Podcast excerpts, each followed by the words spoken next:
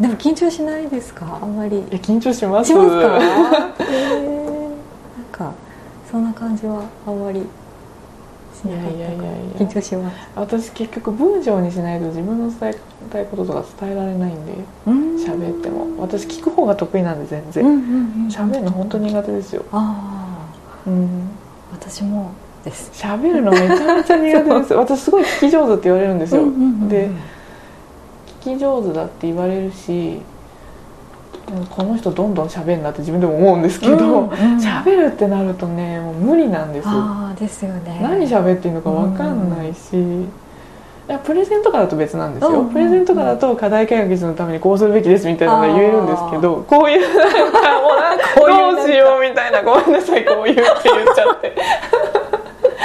えーみ確かたいいや私もインタビューされる側になるともうしどろもどろですよ多分。本当ですか？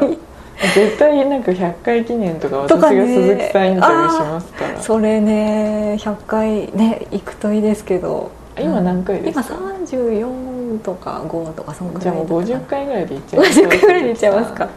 い。ねえ本当いろんな方がいろんな人紹介してくれるので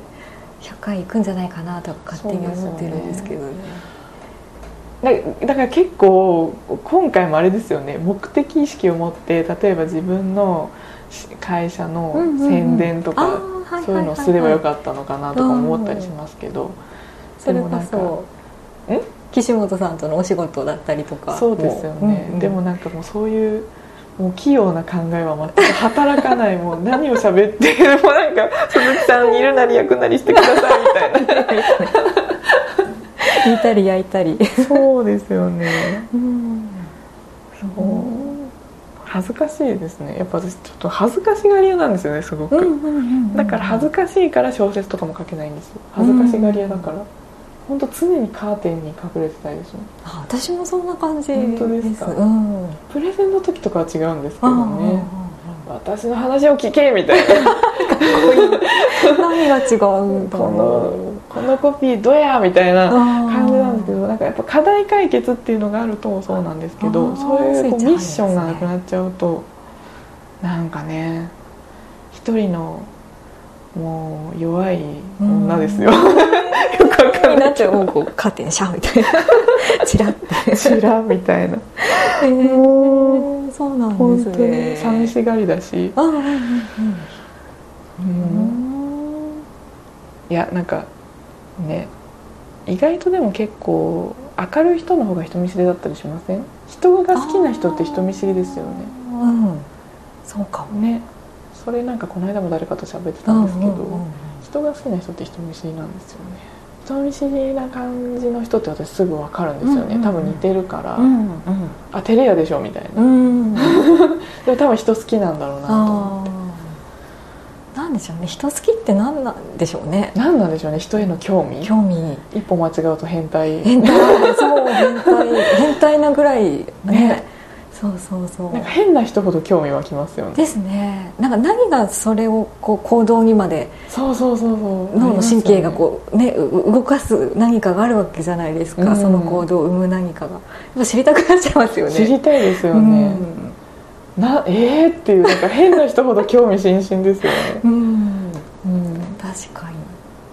何なんでしょうね。あとなんか意外と普通っぽく見えて変な人とかもなんかキュンとしません、なんかこの女の子こんなに可愛くて、うん。なんかこんな感じなのにそんなマニアックなの好きなの？みたいな。ありますね。ギャップ萌えしますよね、うんうんうん。惚れる？みたいな。みたいな。でも結構みんななんかこう外見外からじゃ絶対わかんなんいじゃないですか。ね。私もクラシック聴いてそうって言われるしうなん。ありますよねそういうのね。ねえ。ジョミー・ロットンが好きみたいそうですね。ななんかジョミー・ロットンもね昔若い頃はすごいかっこいい感じだったけどコメディアンみたいに、はい。なんか転身したっていうかガラッと変わってあそうなんです。今もうビールっ腹でひどいんですよ全然。太っちゃって。ですよね。誰このおっさんみたいな感じ。です。でもねそこがまたいいんですよ。それなんでかって、うん。ダサいんですよ。太っちゃうとこが。なんで太っちゃうのって。ミック・ジャガーを見てみなさいと、もうねあの年になっても引き締まった体でシュッとしてベロマークのね商売でどんだけ儲けてるんだと、私もどれだけベロマークついてるだけでおお金 使ってるんだと。もうああいうこうシュッとしたねかっこいい感じの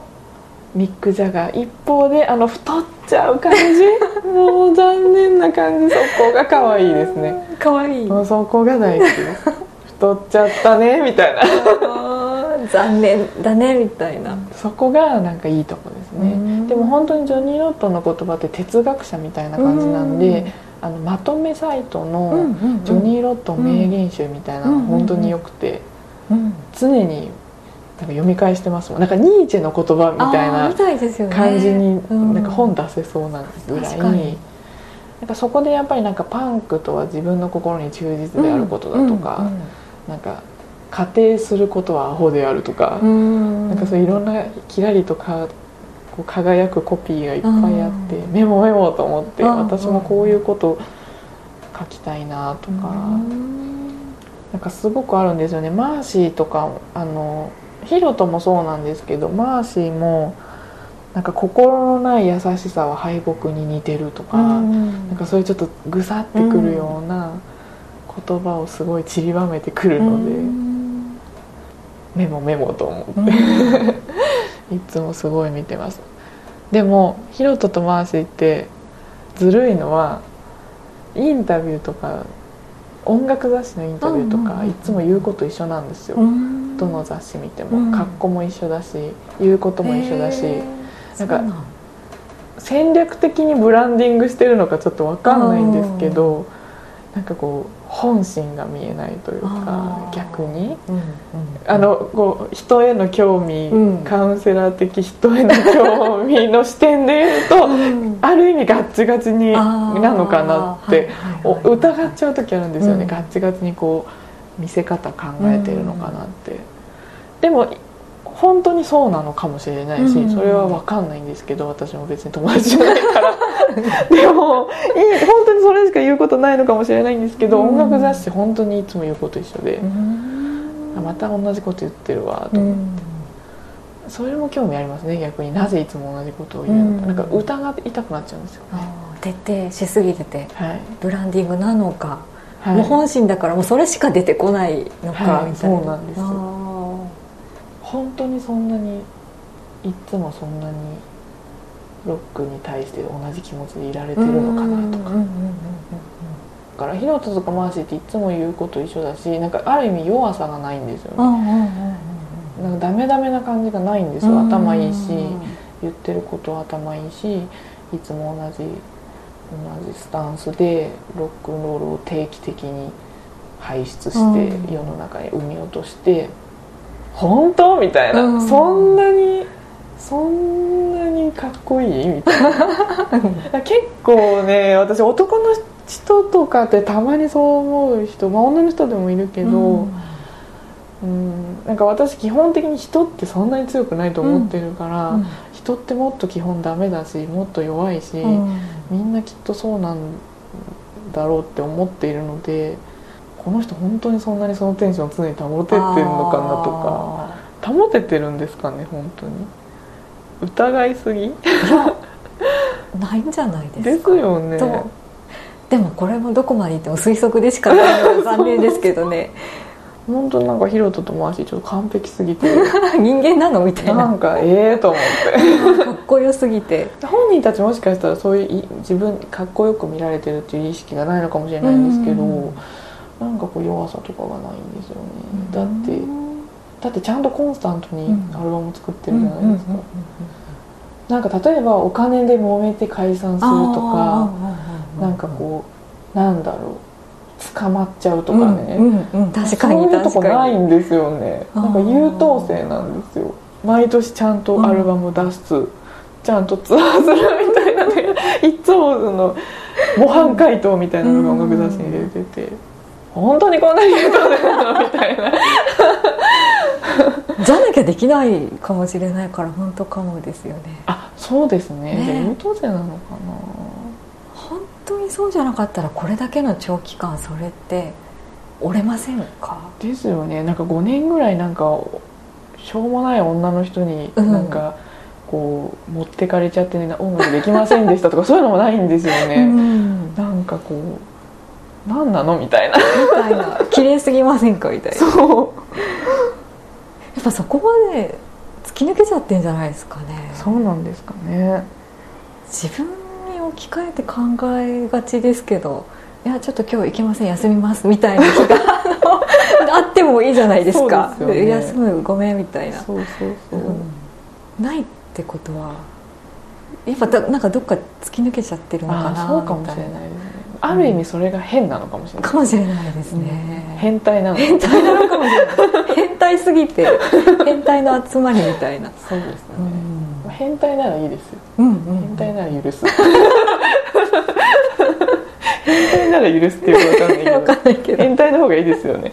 なんかなんかそれありますね、うんうんうん。うん変態であってほしい。あってほしい、そう。うん、結構弱かったり変態だったりっていう方がなんか面白いですよね、面白い面白いっていうかなんだろうな、うんなんか深いかな。うん。深い感じがす深い感じ。る引き出し多そうな感じだあから人の引き出しをが気になる。あうん。確かに、気になりますよ、うん、この人どんな引き出し持ってるのかな？何で構成されてるのかな？なんか思っちゃいますねそうですよね、うん。まあ、多分このこのトークも多分3回目ぐらいが多分一番本音出るんでしょうね。うん。うん。ね。うん、なんかそうなんでしょうねきっと、ね、うん。なんか写真とかも「はいチーズ」って言って「はいありがとうございました」って言った後の笑顔がなんか良かったりするじゃないですか。よそうなんですやっぱ緊っとね緊張しちゃう部分もありますからね。ねなんでそうですね。これ撮り終わった後に帰り際の話が一番良かったですああなるほどね。うん。ああこれ配信したかったみたいなのがうん。出てきたりするので。もう外までずっと録音して隠し撮りっていう。そうなんですよね。なんですよね。どっかでみんななんか自分を作りたがりますよね見せたい自分像みたいなのが、まあ見られたい自分像みたいな、うん。そうですよね。鈴木さんどんな風に思われたいですか？どうでしょうね。なんか割と外見がこう喋んないと冷たそうとか、なんかツンってしてるみたいなきつそうみたいに言われることがあるのでもうちょっとなんかこうとっつきやすい感じに思われたいっていうのはあります。あだ喋らないとそう見えがちってことですか？なのでなんかこうあんまり周りに人がいないみたいな。の が昔からよくあったので もうちょっとなんか人の輪の中にいたいのになっていうのが本音ではあるんですよね。すぐ喋っちゃえばいいんですね。うんうん喋っちゃうとねや柔らかいですからね。まあ喋ってるところしかあんまり見てないからわかんないけど、なんかこの人喋んなそう暗そうとかそういうので避けられてたというああかなるほどね。うん今もじゃなくても結構変な感じの小学校時代だったんでうん。変わった子みたいな感じであ避けられてた感じがああるかなと思って。あだからこそ今こういうね人に興味を持ったりとかいうのがあるのかもしれないです。ねね本当反動ですね。がはい今から鈴木さんの朝会話の収録始めちゃいましょうか 今ちょっと1分ぐらい返事が。うん。なんか反動ですよね。私はもっと人と話したかったみたいな。うん。本当はもっとみんなと一緒にいたかったいろんな話をしてほしかったみたいな。してほしかったことを今なんかやれてるみたいな感じですね。うんまあ、あの言い忘れたなと思ってたことがあって、なんか今の鈴木さんの話聞いて思ったんですけどがあのカウンセラーの先輩がその自分が悩んだりとかなんかそのちょっと辛い思いしたことがあそういう思いしたことってこうその下にはなんかこうギフトが隠れてて、それって自分の得意分野になるんだよっていうのをなんか話してくれた時に、うわーってもうなんか号泣みたいな感じだったんですよ。うんだが例えばちっちゃい頃にちょっと居場所がなかったり、うん生きづらかったりした人はその誰かの居場所になる才能があるとか、うなんかこう親子関係で悩んだ人はこう将来そのあったかい家庭を作れる才能があるって、うん、だけどなんかそれが自分が才能がないって自分はなんかこういうあったかい家族を知らないから自分はダメだとかって思っちゃったら多分そうならないんだけどなんかそこにそのなんか才能の種が隠れてるんだよっていう言い方をしてくれたからあじゃあそれなんか育てたらすごい大輪が咲くんだなとか。それがすごいなんか感動して、でも確かにそうだなと思ってお笑いとかも結構そういうのありません？なんかこう、例えばあのキリンとかもなんかちっちゃい頃にね貧しかった時の話とかをこう強さとか笑いに変えてたりとかするし、うん、なんかそういうこうそれってすごい人にやっぱりこう育った環境とかって影響を与えるんだなって思うので、うん、なんかそれをこういい方向の影響にする、うんうん、なんかその伴走伴走者とかはすごくしたいなって思ってて、うんうん、なんか一緒になんかそれ見つけようよみたいなのはすごく思いますよね。一見変態だけどさ。一見変態だけどその変態はどっから来てて、うん、でもそれってすごいなんか面白いねとか、うん、魅力だったりね、うん、そうですね、ね、そう。私も自分のそのさっき話したもう別の人生をこう妄想で作り上げてそっちを生きることでなんとか現実の世界を生き延びてたみたいな話もちょっと変態な話じゃないですか。でもそれが私のその想像力とか妄想力みたいなのって多分今仕事で生きてるので。まあ、恋愛とかで失敗することもありますけど 妄想しすぎて。ちょっとなんか とあ違ったかなみたいなのありますけどうん、ちょっと不器用でね撃沈する時はありますけど、うん、でもなんか生きるところってあるんだなって思いますよね、うん、なんか今それ鈴木さんの話聞いててすごい思い出しました、確かに、それはあるかもな。私人見知りだしそれこそ本当に誰もなんか私と関わってくれないみたいな、孤独孤立みたいな人生を小中学校ぐらいまでかな、あったのでまさかこんな今人とね会ってそうです、ね、1時間2時間とか平気で話してどんだけ会話してるんですか？だからそんな能力が自分にあるとは思ってないわけですよね、うん、ね。私って暗いし人見知りだしなんかもう話題なんて出てこないしとか、人と喋るなんてそんな恥ずかしいとか、ましてやこの配信なんて こんなの絶対やろうなんて思わなかったものだったのに今なんかめちゃくちゃ楽しいみたいな、私これ好きかもとかこれかもみたいに思えるものにすらなってるっていうのがすごく不思議ですね。やっぱ才能になってますもんね。ねでカウンセラー勉強しようとかね思ったりとか、ね、向いてると思いますよ絶対的に。本当ですか？うん、嬉しい。いやなんかすごくこうやっぱり自分が悩んだことって得意分野になるんだなっていうのはすごくでも確かに思うな。うん。それがこうなんかこうネガティブな方向に行っちゃう人もいるので、私も結構20代の頃とかはその自分のやっぱ思い込みとか自分さっき鈴木さんがおっしゃってた自分ってこういう人とか、うん、自分の自信のなさとか、うんうん、そういうのがこうやっぱネガティブな方向に行っちゃって結構あの辛い時期もあったけどそれをなんかこうやっぱ人の助けを借りたりなんかこういろんな経験とかいろんな人との出会いでなんかポジティブな見方がちょっとずつちょっとずつでもなんかできるようになったからなんかそれも気づきではあるんですけど、うん、それもやっぱり人との会話とか言葉とかの中からねもらえたものなので、うん、ねお互いカウンセラーのね。活かせるといいですよね。ね。私も本当に何年もかかったんでやっぱこの感情の変化というか、うん、そういうふうになってくって年単位じゃないですか。年単位です、ね,、よね、はい、みんな多分悩んだり私もずっと悩んで生きてきましたけど、はい、こういうふうに開示できるようになったのってもう多分10年とか、うん、15年とかそんなレベルでのお話なんで、ね。はい、今悩んでてじゃあ明日寝て起きたらすっきりして解決してるかってまあ無理じゃないですか、まあ、無理ですね、ね、そうそう人変わらない、ね、変わらないですよね。その自分の変わらなさにすごい苦しむというか、うんうん、なんかこうもどかしいというかそうですね。すごい時間かかりますよねかかりっていうのが、10年はかかりますね、かかりますよね、はい、10年はかかると思います、うん。だからえっ、とだけど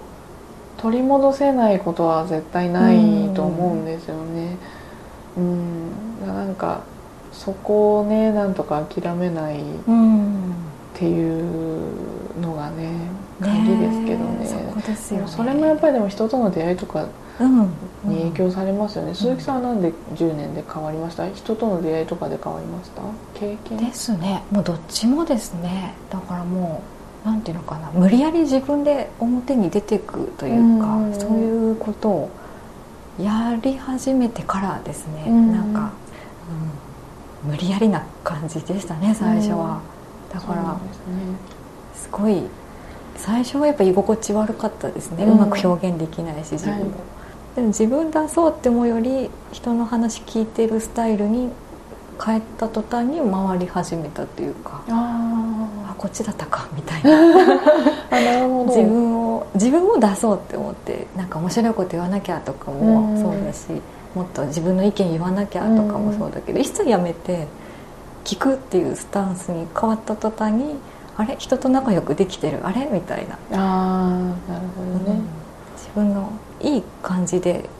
いられる状態あがここかみたいなツボが見つかってきたっていう感じ、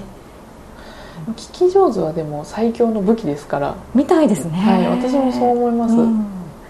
だからうん。いいいいですよ。 Good。うん。私かなさんのさっきのあのシナリオのお話の時に過去も認識変えられるっていうのが私すごく印象残るんですよ。なんかみんななんか未来はこれから作れるから変えられるっていうけど、あまり過去も変えられるっていうかなんかあんまそういう人って私会ったことがなくて。過去は変えられるとね、だから私それが今までなんかもう自分の中で黒歴史じゃないですけど思い出したくもない過去がいっぱいあるわけですよね、はい。暗くてはい。なんかいじめられてとか辛いみたいな、それってえ変えられるんですか？みたいな希望みたいな なんかすごい感じたんですよね。あそうですね、うん。なのでこうあらすじあらすじは変えられないんですけど演出とうん。それをどう読解するか、どういうふうにそのシナリオを、うんまあ、読むかうん。っていうのは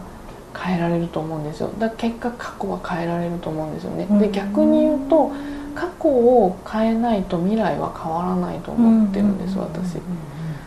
単純に結局ポジティブになんかこう強く願えば実現するぞみたいな、うん。未来は自分の力で切り開くぞとかっていうのは私あんまり信用してなくて、うんえっ、とまず一つそんなに人生自分の思い通りにならんよとも思うし、うん。どんなに頑張ったってダメな時はダメだしでも頑張らないに越したことはないんだけどなんかあんまり自分の手でコントロールできない。なんかむしろこうい生かされてるみたいな認識の方がすごいうん。あるから、なんかそういうのでこう人生切り開くぞみたいなのにちょっとこう違和感があるっていうのは一個あるのと、あとはもう一つはやっぱり過去あってのじ今の自分だから、その過去ってやっぱ消せないし、うん。今の自分を作ってるのは過去でで過去はすごく大事だと思うんですね経験とか。やっぱり経験をとどんな人と出会ってきたかとか、うん。どんな経験してきたかっていうのはすごく今の自分を作ってるから大事な土台だったり栄養素だったりするから、その過去に対してそのネガティブな認識とか辛い過去とかっていうのもそ今はそういうふうにこう感じてるかもしれないけどでも今例えば自分がうん例えばそうやって言葉っていうものを通してと人にを肯定したいとか、広告を通してカウンセリングを通して、えっと言葉で人を肯定するってことがしたいって思ったのもやっぱり昔自分が自己肯定感がなかったりとか、生きづらかったりとかした経験があるからこそ今の自分があるしでなんか語り方だと思うんですよね。例えばちちっちゃい頃なんかお父さんがこんなこんなんでめっちゃ辛くてみたいなんでもうなんもう本当にこうだったんですとか、うん。小学校でこうだったとかそれもある意味正しいうん。ですよね。で正しいしその当時はすごく辛かったんだけど、うん、もう終わってるので、うん、終わったことは終わったことなのででその時のすごい悲しかったこととかは正しいんだけどそれをこう自分の栄養として捉える、うん、単なる悲しかった出来事とかっていうので終わらせたら終わらせ方がもったいないので、うん、自分にとってのどういう栄養になったか、うん、自分の今の人生にどういう意味があったかとかあの出来事があったから自分は今これができてるよねとか、うん、なんかそういう意味付けをして自分だから今の自分があるっていう意味付けをすると終わったことの終わらせ方が、うん、いい終わらせ方になるので、そうするとこう過去に対する見方がちょっと変わる、うん、なんかちょっと愛おしくなるというか、うん、ああなんか大変だったけどあ確かにあの経験がなかったら今自分こういう話できないしとかね例えばこんなに、うん、なんかもうちょっと心狭かったかもしれないなとか。分分析と追求なんですけど、なんかそれで過去を変えるとなんか今の気持ちがポジティブにちょっとなるから、それを経ないと単純に未来を明るくするっていうことはなんか私はちょっとできない、そこまで強くないです、うん、でもなんていうのかな。すごくこう苦しかったりそれと向き合う思い出すが辛かったりなんて言うんでしょうね。やっぱエネルギーいりますよね。カウンセリング受けるのもエネルギーすごくいるしめちゃめちゃいりますよね。でも逆にそれだけこう良くなりたいって思いが強かったりなんか生きていきたいみたいな思いが強い人なのかなっていう印象もあるんだなと思ってたんですよね。ある意味なのでカウンセリングを頑張っちゃう人っているんですよね。だから私は頑張らないとダメだみたいな。でカウンセリングを頑張らないと自分は幸せになれないとか、だからこんなに頑張るみたいな。あれでもなんか幸せにならないと それは頑張りすぎてるからなんですよね。なんかなんか分かる分かるっていうとあれだけど、うん、そんなにド M に自分と向き合わなくても、うん、そんなに自分を変えようとしなくても、うん、本来いいはずなんですよね、本来そんなに自分を変えようとしたりそんなにカウンセリング頑張らなくても言うは OK なはずなんですけど そこで頑張っちゃう、だからその10年単位で変わるきっかけが別にカウンセリングじゃなくてもいいんですよね、私の場合はたまたまカウンセリングだったから、まあ、カウンセリングっていうのにはまっちゃいましたけど、世界に、まあ、それが普通にこうお友達関係とか、まあ、会社のなんか出来事とかねそういうのでこう10年単位で変わっていく人もいるだろうし、うん、かまあ、何を何がきっかけでっていうのは多分人によって違うと思うんですけど、うん、私の場合はなんかそうすごいで自分を痛めつけて、うん、なんかすごい向き合いましたねなんか、頑張りすぎる人いるっていうのはすごいねあるんですよね、なんかワークショップカウンセリングのワークショップとかでもなんかちょっと頑張りすぎてそんなにそんなに大金つぎ込んでそんなに、ね、結構パワーもお金もかかるものだから、本来いいいいんだよなって昔の自分とか思うとそう思ったりしますね、そんなに頑張んなくたってもう十分 OK だよって。なんでしょうね。そこに答えがあるってなんか思い込んじゃうというか、うそうですね、多分もともと生き急いでるところがあるので、すぐ死んじゃうよなと思ったりしてて、だからそのパワーは結構ある方なんですよね。で前臨床心理士の先生にあの吉田さんは80%ぐらいのパワーで生きていかないと持たないよって言われてで結構バーってパワーで生きてるとストンって落ちちゃったりするから。気をつけて常に8割ぐらいのペースでこうなんとかなんとか乗り越えていくのがいいんだよっていうかブワーって絶対人間ってどっかでバランス取るから120%とかで。こう生きてるとどっかでストンってこう 目あの気持ちがストンってでも確かに結構私激しいんですよね。うわーっていったかと思ったらストンって落ちてでもストンって落ちた時の上げ方も分かってるんで自分でね。そうなんですね。そうなんです。この間も3日間ぐらいひどい時があってこう結構ああの独立して、もう200%ぐらいで突っ走ってたので急にドーンって落ちてあ 落ちた来たと思って。あ8割保ってないからあしっぺ返し来たわと思って。あの先生の言葉を思い出して、はい、確かになと思って。でももう慣れてるんで、うん、落ちた時の上げ方が分かってるので「大丈夫大丈夫」って言ったら、まあ、徐々にまたね上がってっていう。コントロールは慣れてきた、ね、慣れてきましたね。自分のこの癖が、えー、この激しい 波が。そうなんですよ。どもう予定もバーッと詰め、うんうんうんうん、だから予定詰め込んで200%でいかないでそれこそ本当に先生の言う通り8割ぐらいでやってればストーンって落ちないんですけど、うん、なんかそうせざるを得なくなっちゃう時ってあるんですよね、安心しないんですか？そうですねなんかそういう時もあります、うんうんうんうん、そう。だからそうなんです。フリーランスの方なんかはね結構その仕事してなきゃ落ち着かないみたいなあそういうのもありますね。入ってないとみたいな。ありますよね、でも今だいぶね、うん、だいぶ自分の弱みを把握しているので、うんうんうん、そこのカバーの仕方がだいぶ分かってきたというか、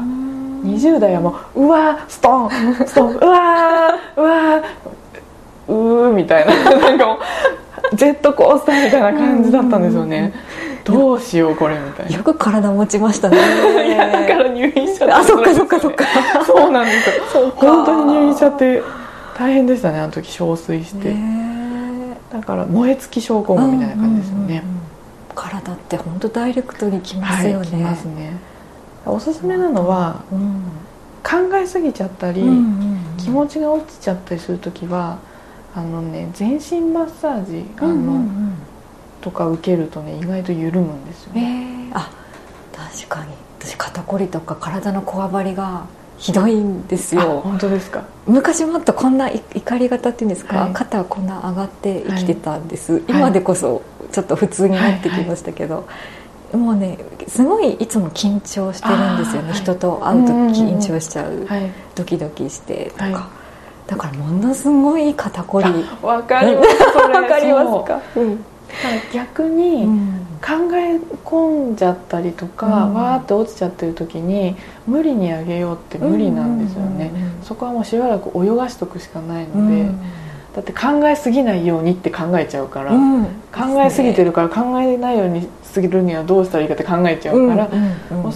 そうじゃなくてまずちょっと「はい体緩めましょう」みたいな あの整体行くとかマッサージとか行って行くとなんか。あれななんだっけなみたいな、うん、そのバランスやっぱつながってますよね心とかね。ってますよね。